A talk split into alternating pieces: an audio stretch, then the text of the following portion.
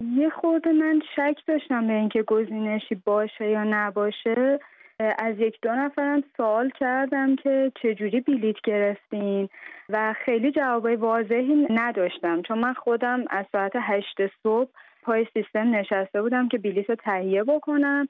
متاسفانه نه صبح که سایت باز شد نه سه دقیقه تموم شد بلیت. و حالا خب یه سری دخترها بودن که می‌گفتن که ظرفیت داشته بلیت ها یعنی 6 تا 7 تا بوده توی سایت نمی‌شده خریداری بکنی. ولی خب شاید یه سیاستی بودش که بالاخره ما تونستیم بدون بلیت وارد بشیم. چون من خودم بلیت نداشتم. و از همونم خواستن که وایسیم یه گوشه آروم باشیم رامون میدن و سر همون تایم هم هممون راه دادن و راحت هم رفتیم داخل استادیوم. جایی که نشسته بودیم مناسب بود؟ یعنی صندلی ها شماره داشت یا به چه صورتی بود؟ اصلا به چه ترتیبی شما رو اونجا بهتون جا دادن برای نشستن؟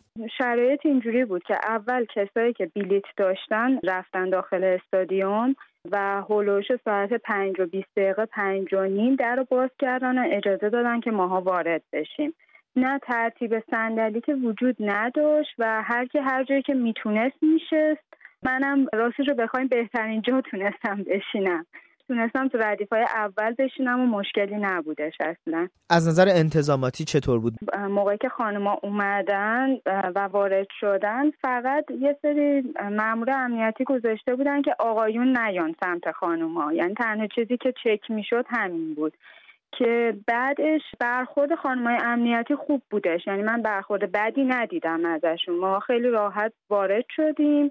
و موقع برگشتم من چون از دوستام که حالا بازی استقلال رو رفته بودن شنیده بودم که خیلی تفکیک جنسیتی بوده. یعنی خانمها جدا آقایون جدا.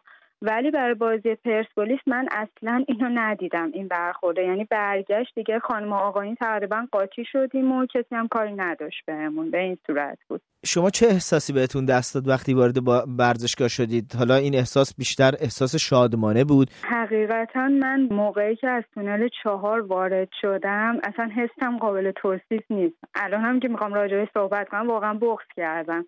و وقتی که زمین چمن رو دیدم اشکام سرازیر شد. بابت اینکه چه چیز ساده ای بوده و ما خانوم ها تا الان نمی‌تونستیم حضور پیدا کنیم توی ورزشگاه. وقتی میشه انقدر راحت خانوما رو راه بدم به استادیوم چرا تا الان سختگیری بوده؟ ولی خب هنوز ما شاهد این هستیم که در شهرهای دیگه شهرهای بزرگ مثل اصفهان و جاهای دیگه همچنان همچین امکانی وجود نداره. فکر می‌کنید دلیلش چیه و فکر نمی کنید که اصلا همین که یه تعداد محدودی می‌تونن برن خود شما بلیت میگین نتونستین تهیه کنین. این خودش یه مقداری نشون میده که همچنان زنها در این موضوع دچار تبعیض هستن دیروزم میگم یه سری از دخترایی که اومده بودن من باشون صحبت می‌کردم از شهرهای دیگه بودن. یه سری از جهرم اومده بودن از اصفهان اومده بودن.